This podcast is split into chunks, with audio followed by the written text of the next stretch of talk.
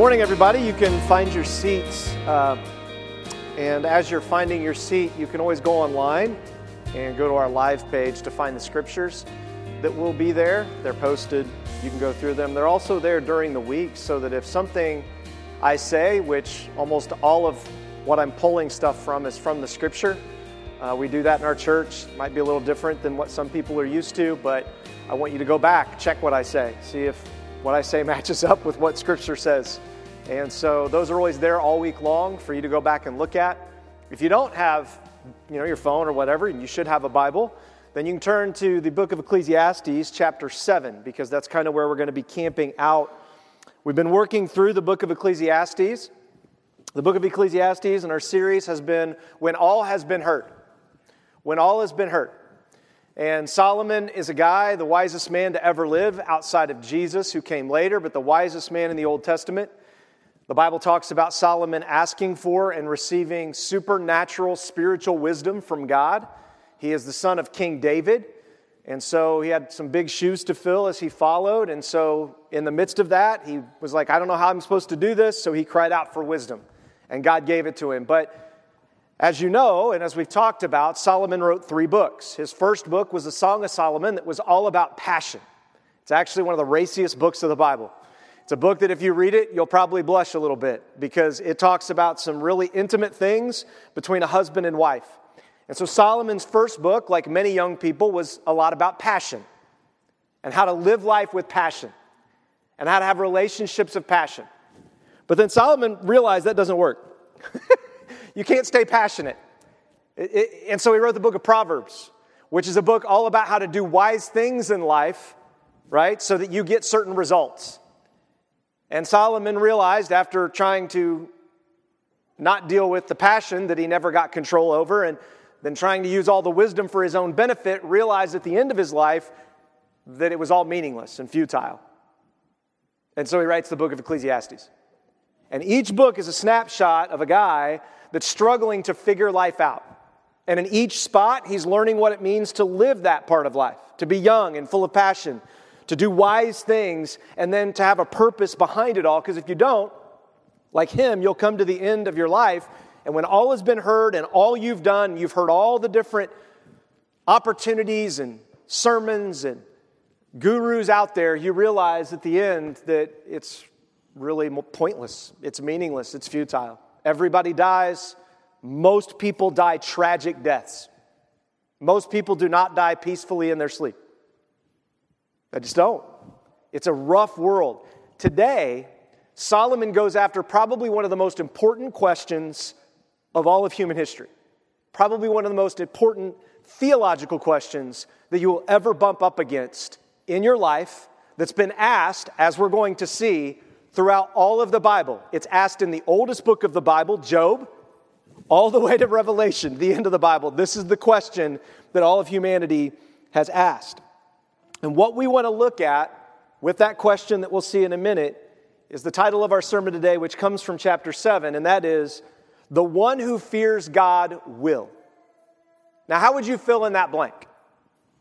The one who actually fears God will do what? Just think about it. What would, if you truly fear, and when I say fear, let me clarify what the Bible says about fear. It's not this idea that God's scary and awful and like, ooh, he's going to get me.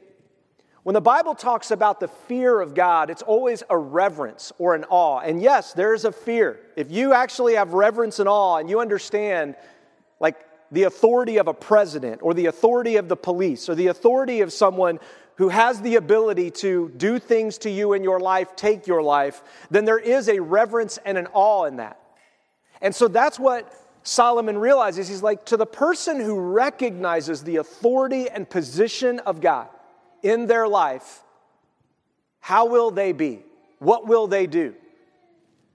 How will they see the world around them? And that's exactly where we find ourselves. A couple of weeks ago, we looked at the fact that Solomon was struggling with the joy in his heart. He's saying, I, I have no joy in my heart. I've tried everything to find joy. I've, I've tried everything to change this heart of mine, and there's nothing except to fear God and obey Him. Last week we looked at Solomon tried to make a, great name for himself. And we looked at the power of making a name that means something and the power of God's name and Jesus' name that has turned the world upside down throughout history, right? And we looked at the fact that Solomon realized at the end of the day he would be forgotten. Your name's going to be forgotten. My name will be forgotten. No one will remember you. We talked about this. Like, you don't know your great great grandparents' names, much less what they did. You'll be forgotten. That's just human history. It's the way it goes. And that can be very, like, depressing, meaningless, futile. Then why even try? Why even care? Why even raise a bunch of kids if they're just going to forget me? Right? If you've been a parent, you know that's exactly what happens. right? They don't call, they don't text, they never visit, right? And so you go, okay, what does that mean then? What do I do with my life? What am I supposed to do when I see these things? So let's dive in. Ecclesiastes 7:13. Solomon says this. He says, "Consider the work of God." So you need to consider not your work and what you do and how you do things and how it's working out. You need to consider what God's doing. That's first thing. And we're terrible at this, right? We always want to look at what we're doing and like measure it and compare and look. And if I'm doing this, then I get this and all this kind of stuff. And what God says is look, the first thing you have to do if you're really going to understand life, if you're truly going to consider God, is you have to consider what is the work of God. And when you look through the Bible, God does some pretty weird stuff with the way He works. A matter of fact, the world itself does some pretty weird stuff with the way it works right? Like, the way our bodies work to fight off disease is really weird if you think about it. Like, why don't we just, why can't we just automatically just not get diseases? Where'd they come from? And why does our body actually have to get them to then process or be given like a fake part of it, like a, again, a vaccine, so that our body knows how to respond to this crazy foreign thing? Seems very weird to me but it's the way things have been designed. God has designed so that we cannot just consider ourselves, we are every day forced with the reality of everything being outside of our control almost. That there is something else going on, that, there, that is a mess. And so, God, so Solomon, in the midst of writing this book when he's almost 60, almost to the end of his life, he's had 700 wives and 300 concubines. We'll talk about that in a minute is looking at his life and he's saying, You know, I'm realizing that I might have been the wisest man in the world. I might have built the greatest kingdom that ever existed. I might have built the most peaceful empire ever in the history of God's people. But he said, The whole time I was considering me, not considering God. And it's cost me. And now I look back on my life and it just seems like it was all meaningless and futile. And I can tell you, every single person comes to that place at some point in their lives. And how you respond to it, what you will do when you come to the reality of God and who He is and His authority, is essential for you to move forward. He says, For who can straighten out what God has made crooked, or even allowed to be made crooked? In the day of prosperity, be joyful. But in the day of adversity, consider God has made the one as well as the other so that man cannot discover anything that will come after him. Solomon says, Look, everything God is doing is trying to get us to consider him. Do you really know who I am? Do you know me? Do you have a relationship with me where there is awe of me in you? Or is it just all about considering yourself and considering whatever you want and what's going to happen and considering your retirement, considering, considering, considering everything in this earth, but it's never what would God might he want me to do? Because sometimes God's asked us to do, God asks us to do stuff that's just crazy. It doesn't make any sense. I mean, it does in terms of the scripture, but in terms of it's not going to work out for our benefit if we say or do this. I mean, that's kind of the whole Old Testament, right? And even the New Testament. Stories of people who did exactly what God wanted to do, and it wasn't like everybody was applauding them. They wanted to kill him. That's what happened to Jesus. we worship a guy that that happened to. And so when you consider God, he says, look, you should be joyful. Do you realize that we're the most prosperous nation to ever exist in the history of humanity? Most prosperous. I mean, we don't even worry about things that people worried about for all of human history. Like most people don't go to the hospital have a baby and think I'm going to die. They don't. And yet, just 100 years ago, almost 50% of women around the world died from childbirth. It was so high at some point, you have so many children because there wasn't birth control. So you'd have like 15 kids, right? If you really liked each other. And so, like, the chances of you dying from one of those 15 was pretty high. And we don't even think about that now and how prosperous and amazing that is that, wow, I'm going to go to the hospital and I really don't have to really be scared of dying because they're probably going to keep me alive as a mother. Like that should bring joy and like appreciation. And man, I'm thankful. And instead, we just gripe and complain because we don't have certain things. We don't consider what God has done and we don't consider what He is doing. And that's just one area of life. There's multiple areas like that. Look at what Job says. Job is the oldest book in the Bible. And at this moment in chapter one of Job, what's happened is that there's a spiritual battle going on behind the scenes. Job is a man that has feared God his entire life. Read the book, it's amazing. He's feared God. He, he has feared for his kids and his family, even. I mean, Job has truly said, God, you are God. He is appreciative of God. He worships God. He thanks God for all he has. And in this moment, before I read what Job says to the Lord, he has been stripped of everything. If you read the verse right before this, it says that the walls of the building his children were in collapsed and killed all of them. That's right before he writes this. He just lost all of his kids, every one of them. This is the oldest book God has given us. The oldest story in the Bible is the book of Job. And it lays out the big question, which is why evil and suffering? See, God doesn't shy away from that question. We as Christians shy away. Like somebody asks us that, oh, I don't know. Yeah, that's a tough one. I'm like, no, God from the first book of the Bible, Genesis, and then Job, the first story, oldest story, has said there is suffering, there is pain. Here's how it happened, here's where it came from, and you got to trust me that I'll deliver you someday from it. Job is experiencing the greatest pain you can ever experience. He is sick, literally covered in, not at this point, but he will be soon, covered in boils. His family's completely died. He's lost all of his wealth. All of his herds have died off. He is in a moment right here of the lowest of the low that everybody would be like, What is going on? And look at what Job says. Job is first laying down, crying out to God, and then he says, Job stood up, he tore his robe, he shaved his head. He fell to the ground and worshiped, saying, Naked I came from my mother's womb, and naked I will leave this life.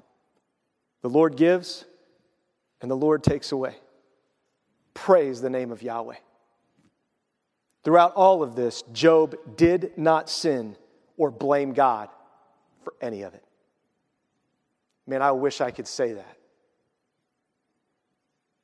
I wish I could say that I didn't sin and when things get bad and that I don't blame God sometimes, or Job didn't. Now, when you read the book, Job had some pretty hard questions for God. You read the book and, like, God lets Job ask some hard questions because that's what you do in relationship. You ask hard questions, right? You, like, he lets him have these conversations with him, and you're like, man, Job's pushing it here. And God realizes Job's pushing it. And when you get to the end of the book of Job, God's like, okay, I've pushed you far enough. Be quiet. Shut your mouth. Let me give you an education. And then God, you think God would like throw his arms around him and love him. Not yet. God goes, I created everything. Where were you, Job, when I did this and when I did that and when I did this? And it's like, whoa. And Job's response isn't like, why are you being so mean to me? I, I've been crying out to you. Job's like, oh yeah, I forgot what I said at the beginning of the book. And I've been laying into you for like 30 chapters. Uh, sorry. My bad. And God says, Exactly. I love you. And restores everything tenfold to Job had.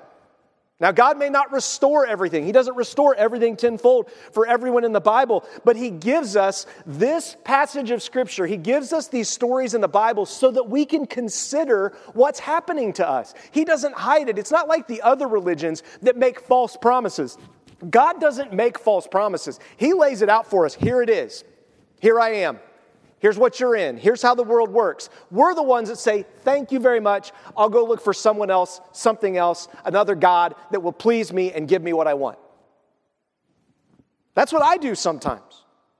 Not, God has been honest from the beginning, He doesn't lie. But we love the lies because the lies feel a lot better. They do. It feels good to be lied to, right? Until we find out the truth. Man, you look beautiful today. You look wonderful.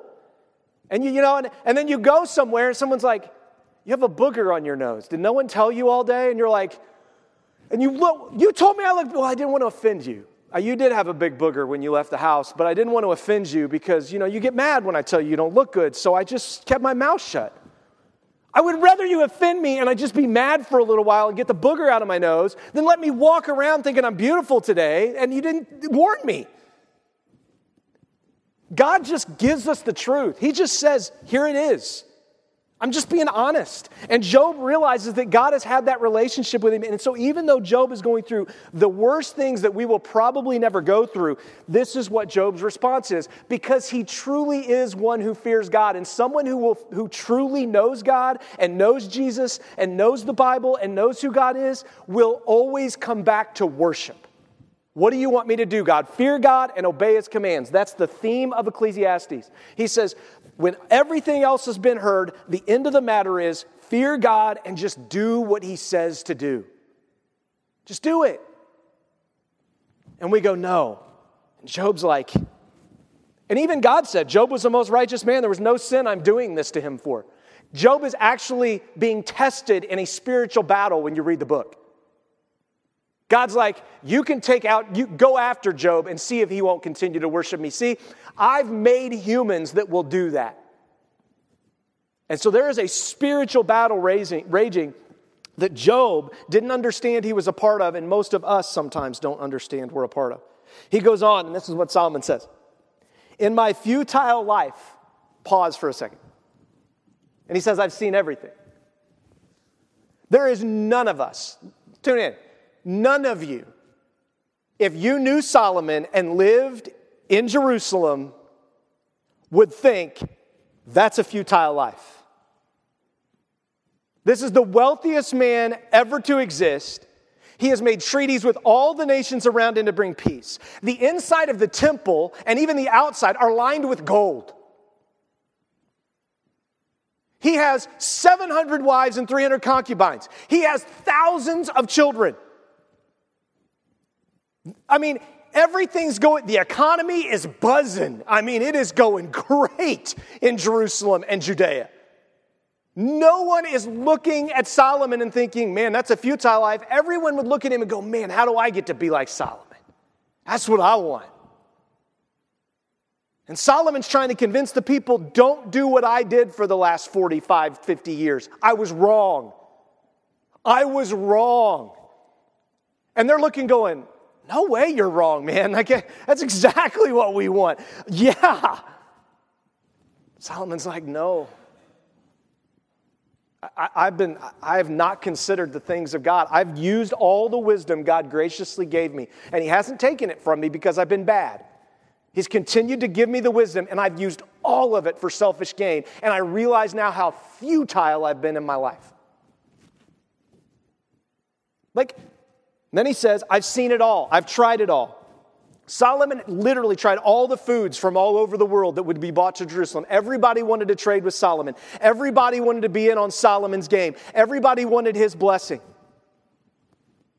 His DNA, if you do a study of the DNA of Solomon and the DNA of King David, it's sprinkled all over the world. Because he had so many wives from so many different nations and so many different children from so many different racial backgrounds that he wasn't supposed to do because God told him not to, and, and it's infused all over the place. It's crazy. He says, There is a righteous man who perishes in spite of his righteousness. That's Job. And there is a wicked man who lives long in spite of his evil. The reason for that is the same reason Jesus came in poverty. Jesus came in poverty to show us there's nothing this world has to offer me. There's nothing I'm going to take from this world because my Father has it all. And someday I'm going to come back and I'm going to change the whole world to be what I want it to be, but I can wait.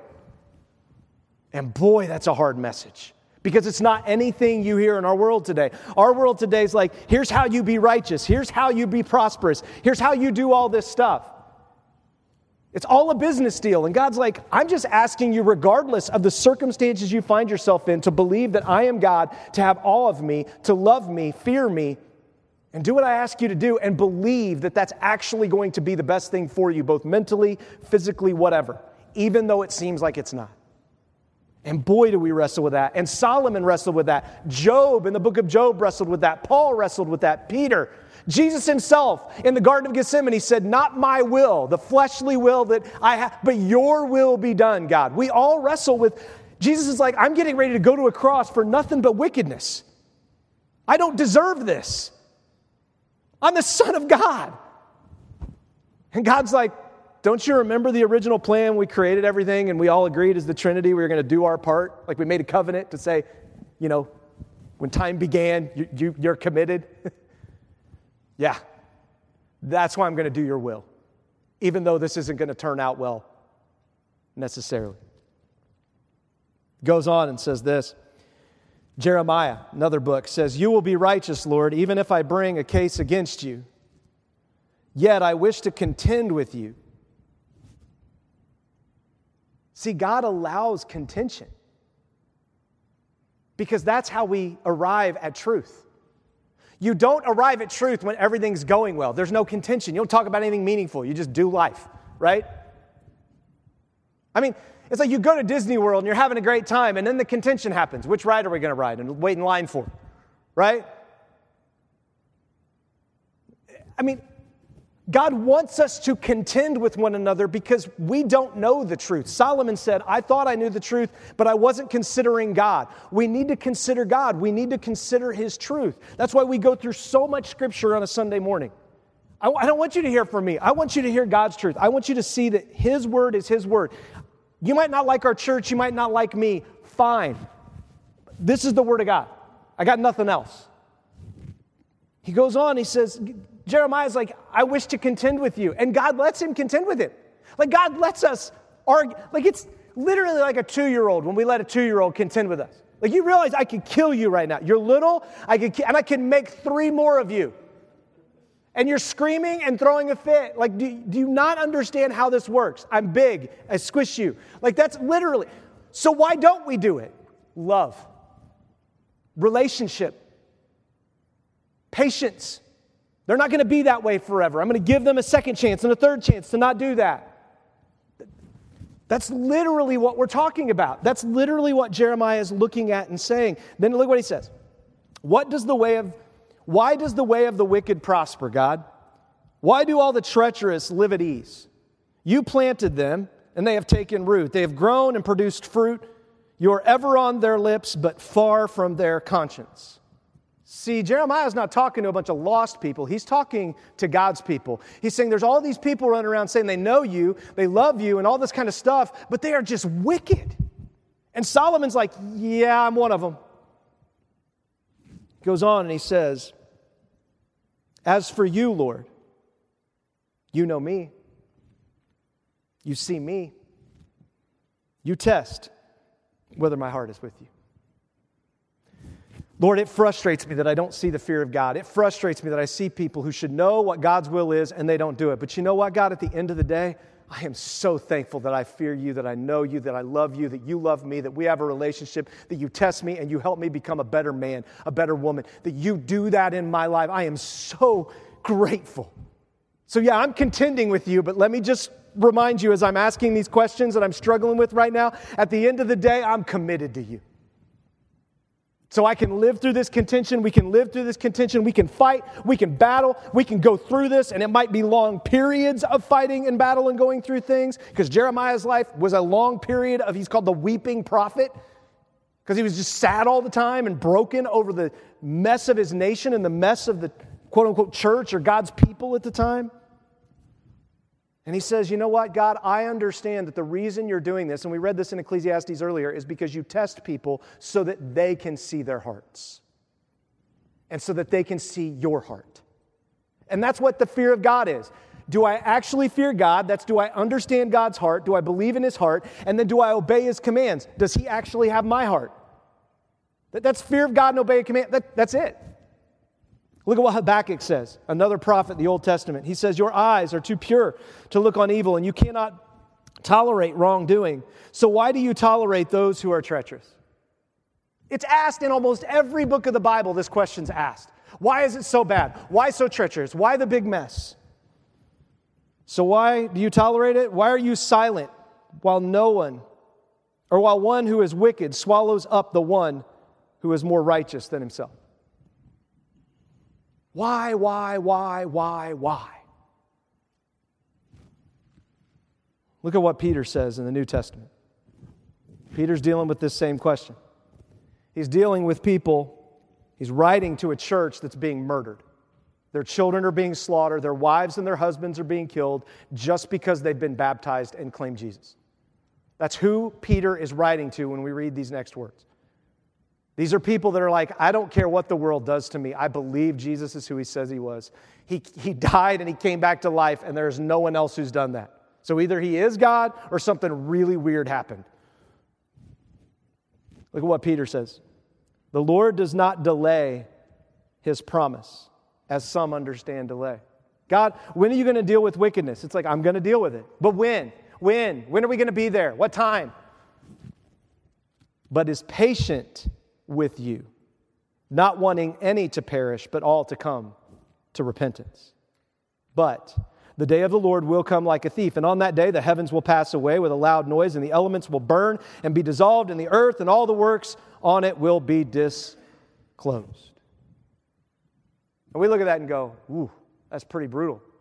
And yet, every movie we watch, any kind of action film, that's exactly what we love to watch. Someone save us from the nuke. Someone save us from Thanos. Someone save us from the aliens that are coming. Because we know it's going to be in an instant. We know someone save us from the asteroid that's going to hit the earth and it's going to cause worldwide extinction. Someone save us from the moon falling out of its orbit and smashing into us. Like all of these movies we watch are humans trying to solve problems in our own effort for our own benefit. And God is in heaven saying, Hey, I've already solved it all. you still have the problems. But do you just see that I'm the reason I haven't fixed things? Are you ready for this? Is because if I fix things, you may not be fixed yet. And I'm going to have to judge you. And I'm to have to judge your child, and I'm to have to judge others. And so I'm waiting patiently so that more people will repent. What is repentance? Repentance is literally saying, I'm going the wrong way. Hey, look, there's God. I want to fear him and I want to go his way. That's repentance. And, and you go, okay, I'm going to go his way. I'm going to obey him and not this stuff anymore. That's what it means to repent. He goes on, he says, since all these things are to be destroyed in this way, it is clear what sort of people you should be in holy conduct and godliness as you wait for and earnestly desire the coming day of the Lord for things to be fixed. And then he goes on in the end, he says, We wait for a new heaven, for the new heavens and the new earth where righteousness will dwell. We don't have to ask the question, why do bad things happen to good people? God's already answered it. Because the whole point was to lead, to show us our hearts that He's going to bring the most perfect person, the most holy person, the most gracious, most, I don't want anything out of the world person into the world. And we all, the Romans, the Jews, everybody agreed kill that guy. I want nothing to do with that. He's not helping me at all. And He says, to his followers and those who believe in him, there's going to be a resurrection for you someday. You know the problem with resurrection? You have to be dead. That's the problem with resurrection. You know what a revival is? It, it, you're either bringing dead people back to life or you're reviving people who act like they're dead. That's what a revival. You shock someone's heart back. We revived them. heart stopped, we brought it back. Like God has been doing this for all of human history. He gives us the answers. He just asks, now, will you believe me? Will you, will you tell others? He Peter says it's clear what kind of people you should. It's absolutely clear. God has given us all the evidence of why we should be the way we should be, why we should trust Him. That He's He blesses to the thousandth generation. Like you can trust me a thousand generations out, even though they don't know you. That you living your life for me and, and surrendering to me will be worth it a thousand generations out. But if you don't do that, you're going to be cursed for three to four generations. He goes on and says this Don't be excessively righteous and don't be overly wise. Why should you destroy yourself?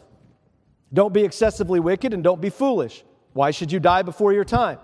It's good that you grasp the one and do not let the other slip from your hand. For the one who fears God, that's what we're talking about, will end up with both. Both what? Well, both righteousness and both wisdom and enjoying life.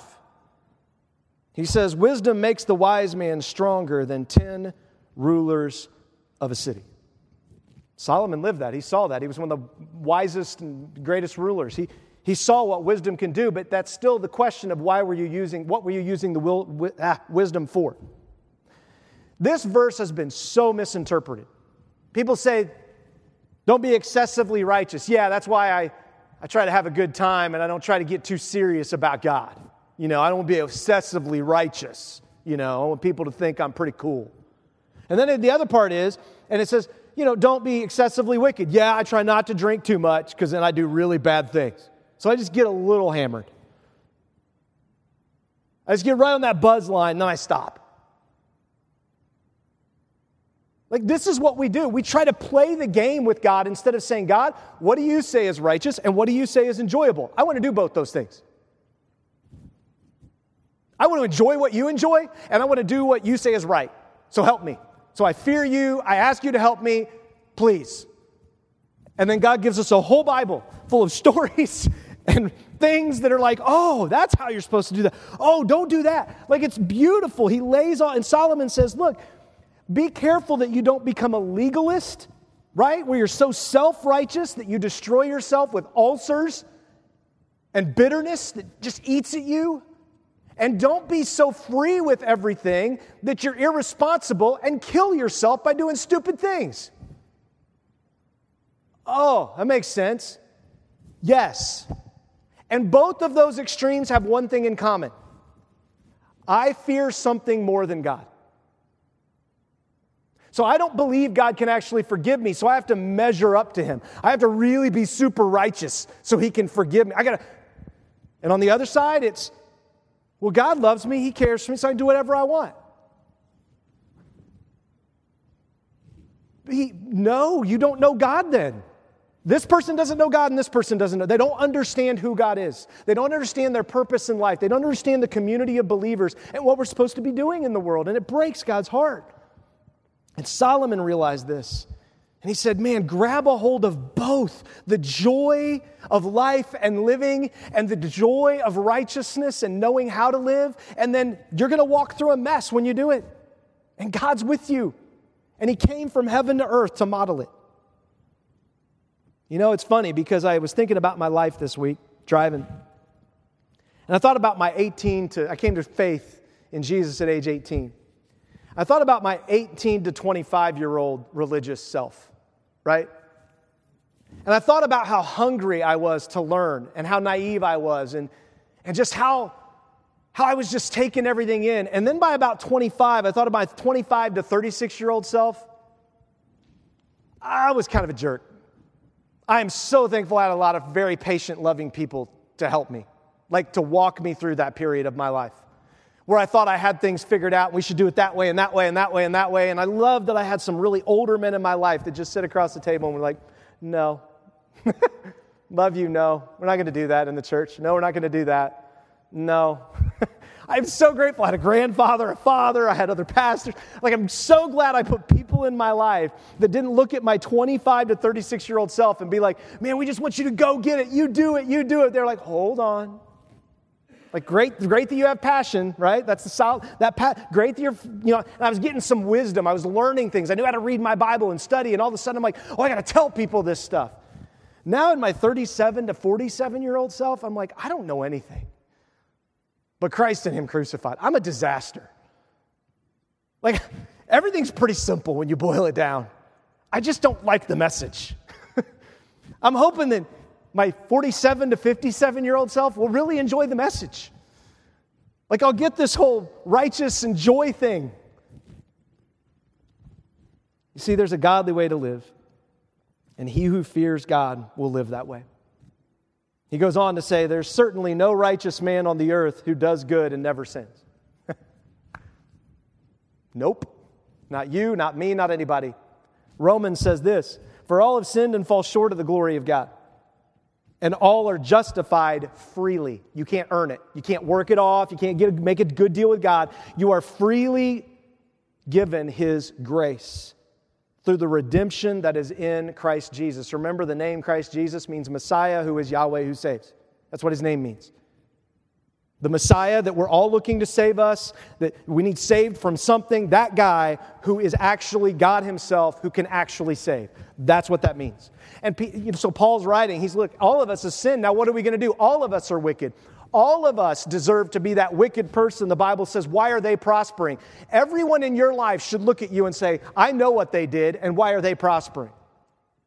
I have tons of people in my past that can look at my life and go, yeah, you shouldn't be prospering because of what you said or what you did or what you didn't do. And my answer to them every time is, You're right. I shouldn't. I should be dead multiple times over. I deserve the death penalty. But there's a God who has justified me, who's loved me, who's given me his grace, and he's redeemed me when I don't deserve it. And he can do the same for you. That, that's my message. That's all I've got. Romans says this, but now, since you have been liberated from sin, Christ has liberated us from it. We're not under it anymore and have become enslaved to God. We don't like that word. Most translations change the word slave in the New Testament to servant. The word is doulos, it means slave. We just have messed that up in our culture. We don't like that word. It's just the reality. Bible says you are enslaved to something. You're either enslaved to God or enslaved to sin. There's no like in between. Because you're not a master, you're just a person. You need a master, right? The question is, who are you going to make your master? Sin? You're going to make your own mind and your own heart your master? You're going to make other people your master, or are you going to make God the master? And he says, You have your fruit, which results in sanctification. Sanctification is becoming more like God. And in the end, you have eternal life. He's like, You get eternal life. It's guaranteed if you know Christ, because he says, The wages of sin is death. What you get because of sin is death, physically and then also spiritually. And then he says, Look at this, but the gift of God is eternal life in the Messiah, who is Yahweh who saves, who is Yahweh. Jesus Christ our Lord. What you get in exchange for being an idiot, what you get for your wages that you deserve to be paid, and, and like you, get, you deserve to be fired from this life, like forever, for all, like we do. We're terrible at it. God says, for all of that, He says, I offer you a gift. Now, the gift carries with it some weight. If you take the gift of a relationship with me, it means you've invited me into your life, and I'm going to start messing with it. We're going to have some conversations. I'm going to bring people into your life that are going to mess with you, to test you, to see if you really know the gift you've been given. And so that you appreciate the gift. Sometimes God makes it feel like the gift's been taken away so that we appreciate that we had it. And sometimes He gives us even greater gifts so we feel unworthy to have anything. And in all of it, he's trying to get, just get us to see how great he is. You see, fools ignore this, and overly wise people try to complicate this. Fools ignore it, and overly wise try to complicate God's grace and his gift. Don't ignore the reality of this and don't try to complicate it. It is simple. It is a relationship and it is beautiful, and it's a relationship that we're all longing for. He goes on to say this don't pay attention to everything people say, or you may hear your servant cursing you, for you know that many times you yourself have cursed others. I can't believe they said that about me. And that's why they're this. right on the end of your, like, not, and I hope God blesses them, and I hope he, they come to know Jesus, and I'm really frustrated, but God help them. No, no, no. We, no, we do the same thing. We're like, well, they curse me, I curse them back. I mean, that's what causes marriages to fail. We just keep stabbing each other until one of us bleeds out.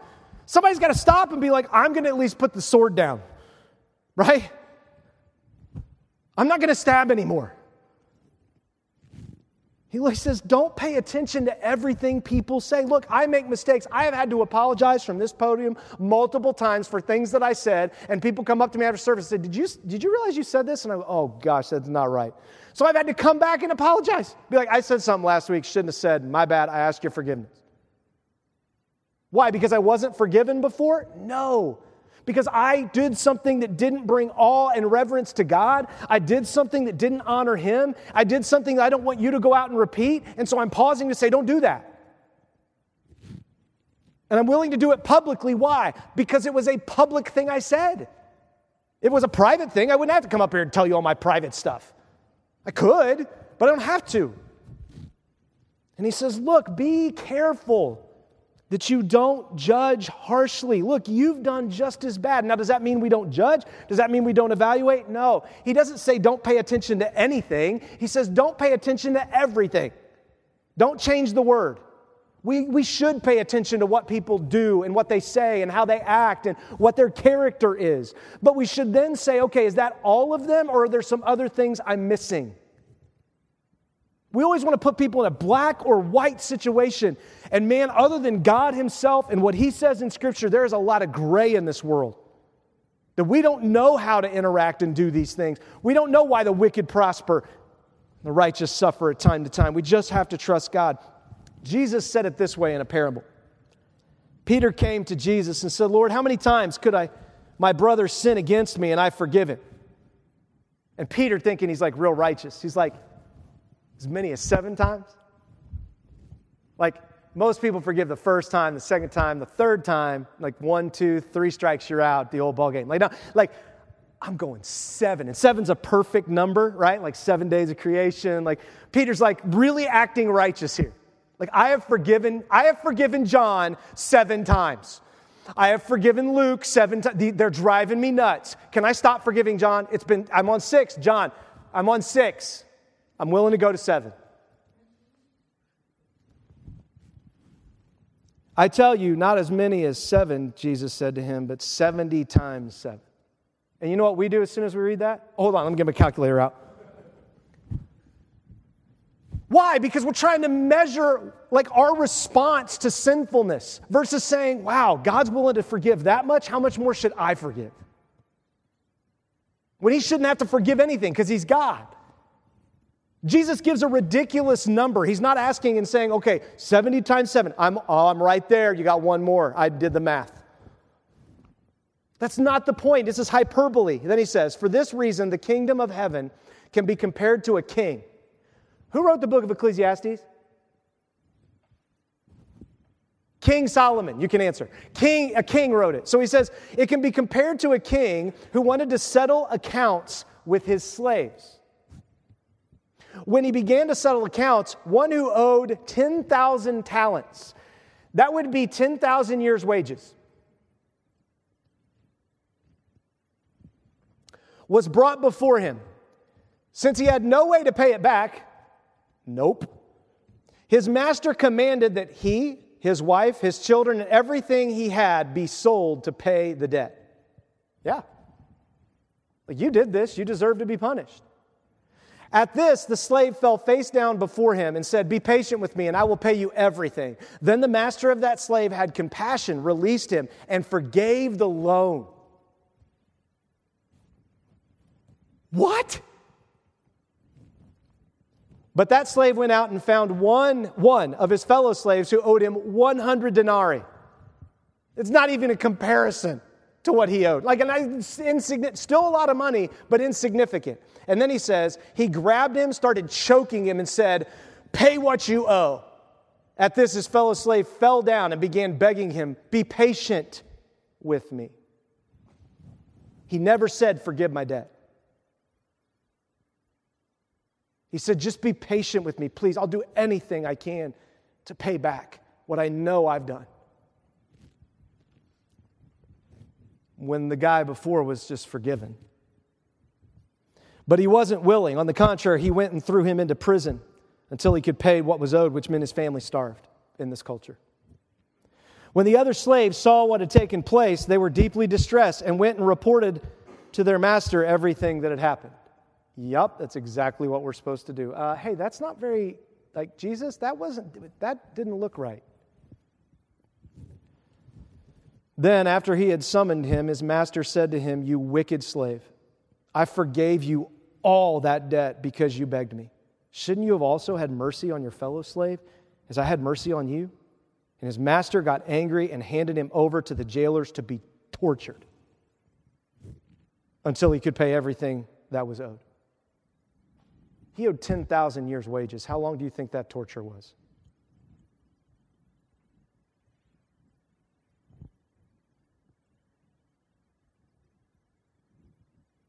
It's a reference to hell. This is a reference saying, Do you really fear God? Well, then do you do what God does? Are you willing to do what God, or do you hold everything? Is it, then he goes on, he says, and this master got angry and handed him over. And then it says, So my heavenly Father will also do to you if each of you does not forgive his brother from his heart. What Jesus is saying is, your response and how you act in the world reveals, reveals what you really fear. It reveals what your heart really is. And if you just give people a pass, remember, the master didn't just give him a pass. It wasn't like, oh, no big deal, you just go. No, he holds him accountable. He's like, okay, I've forgiven you. Now I'm going to hold you accountable to go tell people about how great a master I am, that I forgive debts. And that guy went out and he's like, forgot all about what the master did. And he's like, you know, and the master's like, that's not who I am. Now, does the master just go around and say, You're forgiven, and you're forgiven, and you're forgiven, and everybody's forgiven? No, there's a response of brokenness. That's the point of the parable. There's two broken men one who's a false broken person, and one is a true broken person. You see, everything that's happening right now, and uh, Jason mentioned that at the beginning of service, with the Asbury revival, everything that's going on at the Asbury revival right now, I would, a good pastor that I know wrote, it, it looks more like an awakening than a revival. Here's the deal a revival is something that proves itself out in works, an awakening is realizing the fear of God. There's the fear of God, that's an awakening. And then there's a revival, which is to surrender to God's will. Many of, us, many of us, like these slaves, have been awakened to the reality of God as a master, but we refuse to let Him revive us by living our lives out for Him. You see, forgiveness is not an elevation or an alleviation of consequences, it's an embracing of consequences. Both of these guys said, I'll pay it back. It's embracing that I've broken things, but God, I, I just want to serve you and I can never pay it back, but you know what? You're a good master with all the resources, so I just believe if I live for you and point to you that you will help pay people back for all the evil I've done in their life. Because I can't. He goes on in 1 Thessalonians, Paul writes, Now we ask you, brothers, to give recognition to those who labor among you and lead you in the Lord and admonish you, and to regard them very highly in love because of their work. Be at peace among yourselves. And we exhort you, brothers, warn those who are irresponsible, comfort the discouraged, help the weak, be patient with everyone. See to it that no one repays evil for evil, or no one repays evil for evil to anyone, but always pursue what is good for one another and for all. That's what God says is good, not what we think is good. Rejoice always, pray continually, give thanks in everything, for this is God's will for you in Christ Jesus. Every time a college student ever comes up to me and wants me to talk to them about trying to figure out God's will for their life, I turn to that verse every time. Verse 16 and 17. I go, Do you really want God's will for your life? Because I actually know it. I actually know God's will for your life. It's crazy, but He's revealed it to me. I have a word. And I just turn to this and I go, Rejoice always. Pray constantly and give thanks to God in everything, even the bad stuff, for that's His will for you. Now do that for a while and see if he doesn't show you all the other wills he has for you.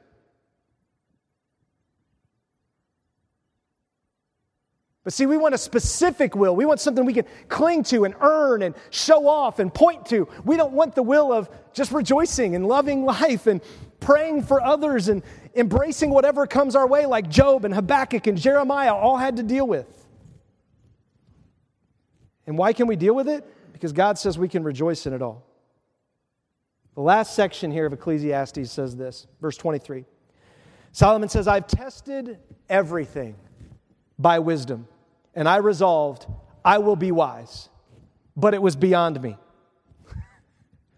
The wisest man in the world, supernaturally given wisdom, says, I decided to use wisdom all for my own benefit, and I realized I'm not even close to true wisdom. I'm an idiot. I don't even know stuff. It led him back to saying, at the end of the book, just please fear the Lord and obey him. It's, I, I have led you badly. He goes and he says, What exists is beyond reach and very deep. Who can discover it? I turn to my thoughts to know, explore, and seek wisdom and an explanation for everything, for all things, and to know that wickedness is stupidity and folly is madness. So he's like, I used wisdom to my benefit and I didn't do stupid, wicked stuff. That's like the American dream right there. I just hope my kids don't kill anybody. They get a good education, and I've been successful. No, they're just not stupid and doing folly. That's not success. That's just dumb. Not to, like, he goes on, he says, I went after everything. And you know what he found? And I find more bitter than death. Solomon has pursued everything. He knows as much as anybody. He gets to the end. He can't figure this out. He saw it, saw it, saw it, and he goes, I'm just bitter and dead inside. You ever been there? Maybe you're there now. You are just a bitter, dead person. Maybe you're bitter and dead over your own sinfulness and brokenness. Maybe it's because of what someone else has done to you. Something, maybe it's at God because He hasn't given you what you thought you're owed, or you do, do. Like Solomon's like, you can have that bitterness and you can have that idea, but I'm telling you, it does not lead anywhere. I've pursued everything and it's meaningless, and this is where I've ended up. Don't end up where I am. You see, you can't pursue the meaning of life without God it will always lead to bitterness and death. He goes on in verse 26 And I find more bitter than death, and the woman who is a trap, her heart a net, and her hands chains. The one who pleases God will escape her, but the sinner will be captured by her. Look, says the teacher, I have discovered this by adding one thing to another to find out the explanation, which my soul continually searches for, but does not find. Among a thousand people, I have found but one true man but among all these, I have not found a true woman. Wow. Okay, I'm done with the Bible. He's, God's a misogynist. Solomon's a misogynist. He hates women. No. Solomon's honest. See, he's not talking about women here. He's saying what he found. He's not saying women are this way, and I'll prove it in the next verse. What Solomon is saying is, I had 700 wives and 300 concubines looking for the right one. The next one, that's gonna, that's gonna fulfill me. The next woman, the next, that's gonna. Solomon's confessing here. He's like, I kept looking for the one that was gonna complete me. I, if I'm just get married, if I just date the right, just having no, I keep looking for all, the, if I just get the right job, I keep looking for all the relationships that will make me whole instead of saying, God is the only one that can make me whole. And I have messed up my entire kingdom. And I've messed up my life, and I've messed up my kids' lives. And I'm done with it, Solomon says. I'm finished. I'm just done. I'm not chasing the women anymore because that was Solomon's big issue. He was even warned by his mother in Proverbs and wrote it down. Not to be chasing women. And Solomon's like, thanks, mom, love you. No. And he says, I only found one true man.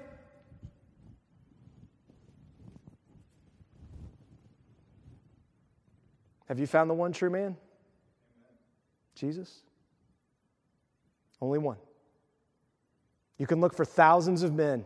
There's only going to be one man that can save you. And that's why Solomon didn't say there's a woman who can save us, because the, the seed of the man was the one that had to come from heaven to bring Mary a child to save us. Solomon is prophesying here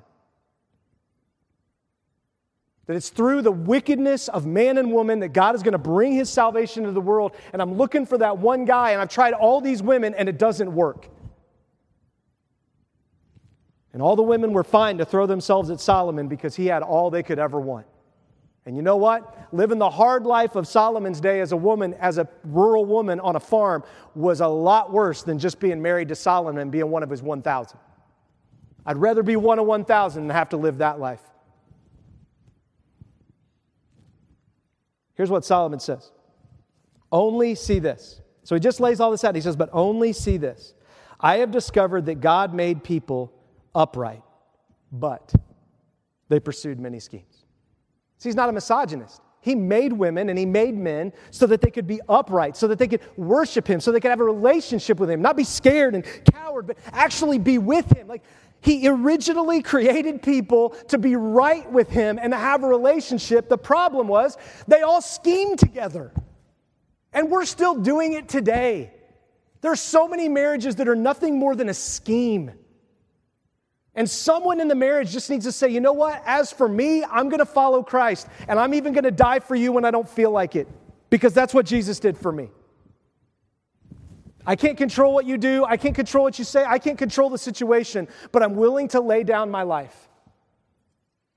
And we don't need to be looking at the other person and say, Yeah, you better. Because if that's our heart, then we better be pointing a finger back at ourselves because we're now in the you owe me relationship where both people should say, I'm giving you 100% even if you give zero, because that is the gospel of Jesus Christ. Jesus says, I'm giving 100% to my Father, I'm giving 100% to save who will be saved, whatever it takes. And it's not, I'm going to give you everything you want. That's why most marriages, like, you're not giving me this, this, and this. Well, Jesus took everything away from Job. Everything. And Job said, I'm going to worship you. The only thing Job got to keep was his wife. Have you read the book? Every time I read the book, I'm like, really, God? You could have just taken her and left a kid. Because she told God multiple, told Job multiple times, I just wish you'd curse God because I know when you do, he'll kill you, and then I could be free to marry someone else. That's who he was married to through the whole struggle. Ouch! But if we look at our own hearts, we can be the same way. So discover this. God wants to make you upright again. God wants you to fear Him, and God will make you upright. You can't. You've got too big of a debt to pay. You can't do it, Solomon says. Solomon's 60. I can't fix all this, but God, you can. And then just say, God, I'm going to serve you. I'm going to fear you. I'm going to, and you know what? I'm going to die for the people around me. And you know what? They're probably going to kill me when I do it. I'm, I'm not, I'm probably not going to receive anything. He goes on, last verse. Who is like the wise person and who knows the interpretation of a matter? You think you're wise? You think you know the interpretation? You, know, you think you got it all figured out? You think you know how it should all work? Really? Solomon's like, I'm the wisest man to ever live supernatural. You think you got more wisdom than me? And then he says, A man's wisdom brightens his face, and the sternness of his face is changed if you actually fear God, if you actually fear the Lord, okay, then your face will change. Your sternness will change. You won't be such a stern, angry, I'm entitled person anymore.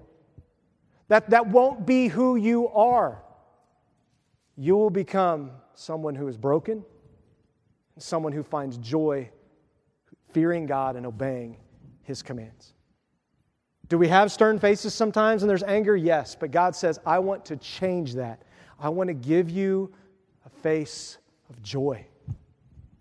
But you got to stop listening to the world. You got to stop chasing the things of the world and you got to go hard after me. And you have to do the simple things that I ask you to do. And you have to have people around you that will help you to do it because I'm telling you, if you don't, it won't work. It won't work. You'll keep chasing. You'll get another church. You'll get another marriage. You'll get another job. You'll get another, another, another, another. And at the end of your life, you'll be like, what in the world was I chasing? And you know what? You could come to the end of your life and God will still forgive you. He'll forgive 10,000 years of garbage if you're really broken. But don't play the game that you think I can just live however I want and at the end of my life repent because God may take you before you get the opportunity. Let's pray. Father, thank you for your love and your mercy, your grace. Lord, I thank you this morning for those that are here, those that are at home sick, joining us online.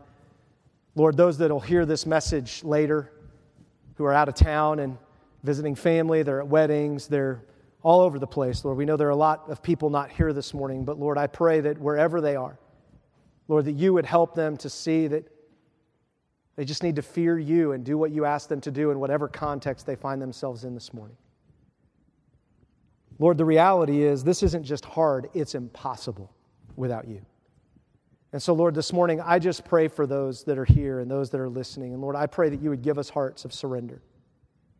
That we'd stop chasing a name for ourselves, we'd chase your name, and that we'd truly fear you and say, God, what do you want? Because you've given me everything. And we'd stop trying to use and manipulate and scheme, and we'd just ask you, instead of scheming everything for our benefit, we would just say, God, I just want to be upright with you.